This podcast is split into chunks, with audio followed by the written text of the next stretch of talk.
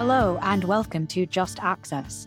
In this podcast series, we talk to some fascinating people legal experts, academics, and human rights advocates. And we explore ideas about the future of human rights and improving access to justice for all. I'm Dr. Miranda Melcher, a senior legal fellow at Just Access, and over the next two episodes, I speak with Yasmina Gourchane. She's an advocacy officer at the Coalition for the International Criminal Court.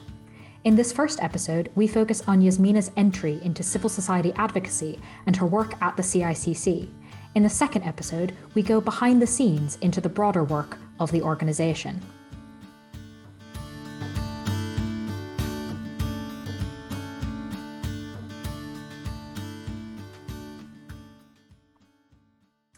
So I was wondering if you could maybe start us off by introducing yourself a little bit, where you're from, where you studied, what you studied, um, before we get into your career. Sure. So I am from New York. I grew up just outside of New York City, and I think that's definitely quite part of my personality. And I ended up studying at university here in New York. I went to Fordham University in Manhattan, and I think that was uh, definitely an advantage just being placed in New York City. It's really an exciting place to be. Definitely not a traditional college campus experience, and kind of sort of like operating in the real world. I studied international studies, which is really quite generic, but I think the advantage of that was I was able to shape it into what I wanted. And when I first started learning about the ICC, I was like, oh, I like this. So I ended up really kind of tailoring the classes that I take and my thesis around the ICC and international justice more broadly. So that's sort of where I started and how I kind of got interested in this ICC work in general. Wonderful. That sounds like a great way in, just being kind of surrounded by it a little bit, getting a taste before you have to commit um, and exploring the possibilities. So, thank you for sharing that with us. How did you get involved in civil society advocacy? I think I always wanted to do something international, but I wasn't really sure what specifically. And then I learned about the ICC in a course on international law and I was really fascinated by this institution and, and the work that it does. I had a lot of opportunities, I would say, for different internships and positions in the city. And at the time, I had an internship with one of the ICC's offices here in New York when the president of the Assembly of States Parties was working out of one of the missions here at the UN. So I had the opportunity to work there. And I think it was a very formative experience for me, seeing how ICC worked and all the dynamics between the different states parties and how that all played into the work that they do at the UN, for example.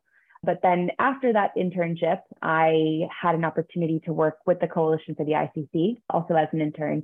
And I think there I really uh, saw how civil society plays a really key role in the work of the ICC and it's a really diverse place to work, I would say. And I think it's quite useful to see how all of these different organizations bring the voices of victims and affected communities and brings a really human element to the work of the court as well. But I really appreciated being a part of that and kind of playing this really unique role after having worked, I would say, in a more formal role with the court at the UN. And I really, really appreciated that. And then from there, I sort of continued working with a few different civil society organizations. And now I really think I'm very much a, a civil society person and I can't really see myself working at the court necessarily. I do really appreciate this large network of civil society and the voices that they bring to the table. So tell us a little bit more about the Coalition for the International Court, the CICC. What are its main things? If someone's never heard of it before, how might you introduce it? Sure. So the Coalition for the ICC is a global network of civil society organizations all working in partnership to really advance the goals of the ICC and ensure that its work is as fair, effective, and independent as possible. And what does that mean in real life? How do we actually work? I would say we've got a large global network and we operate in 150 different countries. We have members in all of the situation countries where the court operates. And we have large international organizations. We have sort of smaller, more domestically focused organizations with specific mandates. And our members all work together to ensure that the court is, first of all, universal, working towards universal ratification of the ICC, ensuring that there are strong domestic laws to help deliver justice to victims of Rome Statute crimes, ensuring that there is political support and cooperation with the ICC um, and making sure that victims and affected communities have a voice at the ICC. So the CICC is led by a small secretariat, of which I am a part. We have colleagues in New York, Brussels, The Hague, and Barcelona, and we really kind of provide a platform for our members and to help support their goals, really, whether that's information sharing or providing access to institutions like the ICC, like the UN. We also, I would say, have another sort of element of communications in which we spread or we promote awareness of the ICC uh, and the work of the institution. Thank you for that comprehensive introduction. um, can you then help us link those, your work um, getting involved in civil society and kind of what the organization does within all of those very cool sounding things? What is your specific role? What do you work on in a given day? Well, I think that's also sort of why I like my job is because no two days are the same. And I've been here for, I'd say five or six years, I think now. And I'd say I haven't had the same day twice. Um, and of course, working for a small NGO everybody sort of does a little bit of everything. So, you know, you have to kind of be constantly on your toes to see what's around the corner. But in my current role, I'm an advocacy and program officer, and I work quite closely with my counterpart who's based in The Hague. And I would say our work is sort of two pronged. On one side, we have the advocacy that we do with governments at these institutions like the UN and the ICC and kind of monitoring developments as they come up. But then another kind of major part of our work is also supporting the work of our members. And that, again, is providing them with information and access, ensuring that they have the tools to really succeed and advance their own goals at these institutions.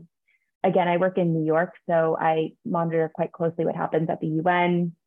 You know, if I'm at a Security Council meeting and I hear something that might be relevant for a project that some of our members are working on, I'll make note of it and flag it for them you know, share a draft resolution text with them, something like that to help support them. Maybe they don't have representation in New York or, you know, they don't have capacity to follow these meetings, things like that. So we sort of try and fill the gap in that way.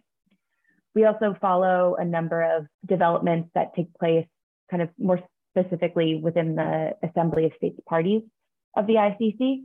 And the Assembly of States parties is, I guess you could almost say the sort of the legislative arm of the ICC, where the states that make up the ICC come together to discuss different areas of interest or different issues that are relevant to the court, whether cooperation with the court or elections or budget, things like that. So I follow quite closely this ongoing review process. There's a process to kind of assess the ICC and the broader Rome statute system. And there's been quite a lot of follow up work, making sure that civil society has a role to play in this and can share their views with this whole process.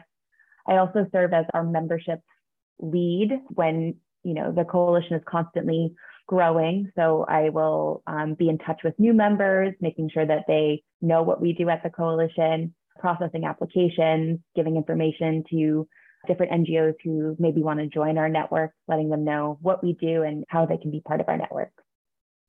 Wonderful. We can definitely see how mm. there's not going to be any similar days there or repeat days. So lots and lots going on, particularly given that you've been involved with the CICC for five or six years now, and obviously in the broader space longer than that.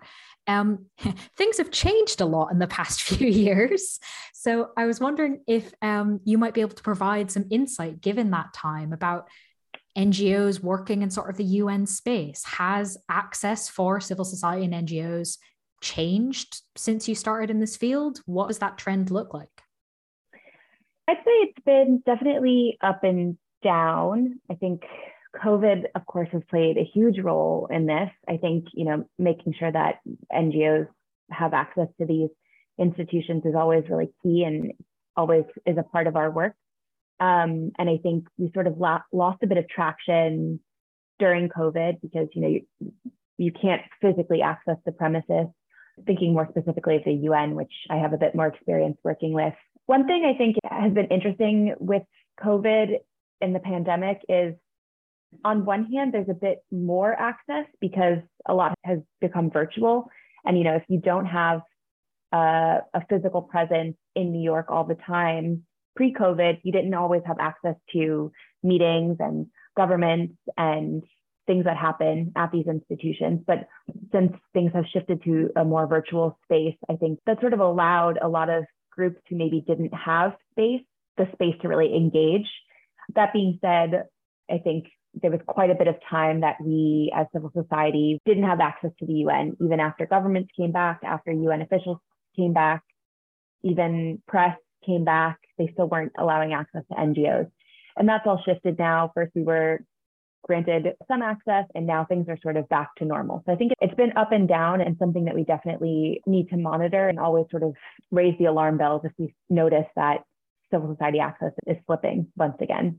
Yeah, very important to keep an eye on that. Um, in the same sort of vein, given your experience with the ICC and the UN in general, are there any particular or striking changes you've noticed in the organizations over the time you've been involved with them?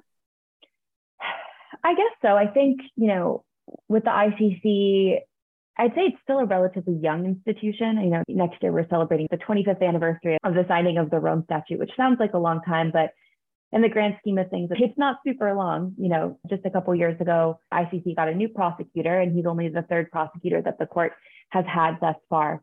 So I think just with kind of a, a change in part of this leadership, adjusting to a new style of work with this new prosecutor has definitely been a change that, that we've noticed. I think also a big one is the geographical scope of the court. A number of years ago, a big criticism of the court was that it was only focused on Africa and it really alienated a lot of African governments from engaging with the court. That being said, now the court has a very wide geographical scope. You know, they're working on cases in Venezuela, in Georgia, the Philippines, Central African Republic, Ukraine. So it's, it's kind of all over the map.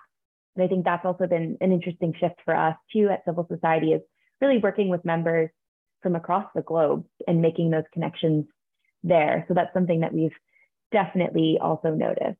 I think also, as I said too, with this changing geographical scope, I think that impacts the workload of the court, where it's really it's spread pretty thin, I would say, working on a lot of different cases and situations. You know, there's 17 investigations going on at the court right now, and the court has limited resources in terms of both human and financial resources. So making sure that it's really able to dedicate its time to all these cases and situations has been definitely something that has taken quite a bit of work as well. I can imagine that is pretty significant scope on a number of different axes. Um, so, what kinds of changes maybe have you seen in the CICC, given what's happening obviously in the ICC? Yeah, so I think, as I mentioned, just working more closely with a kind of a broader scope of our members as well, engaging with some colleagues who haven't really worked so closely on ICC issues before. So, just dealing with that versus some members who have been working closely on ICC cases for 10 or 15 years. So just juggling those two sides of things.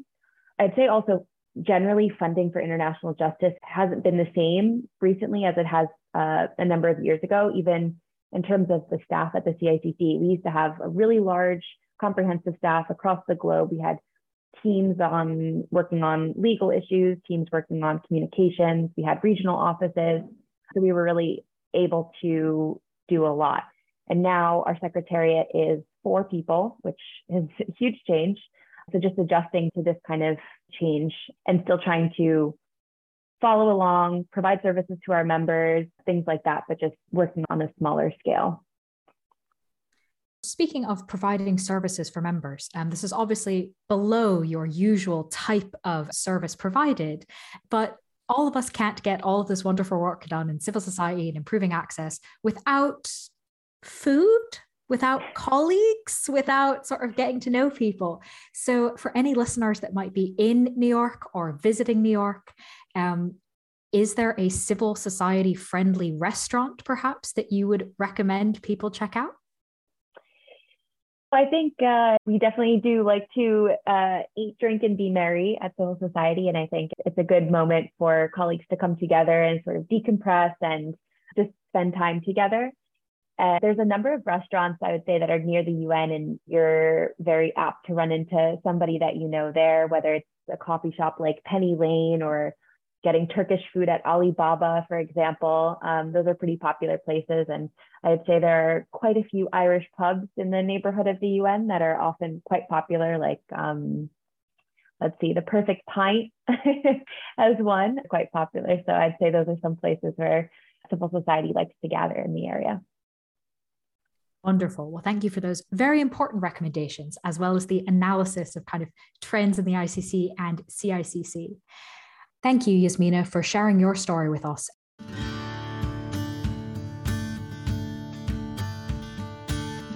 our next episode, we'll delve more into the organization and the work that the CICC does with Yasmina.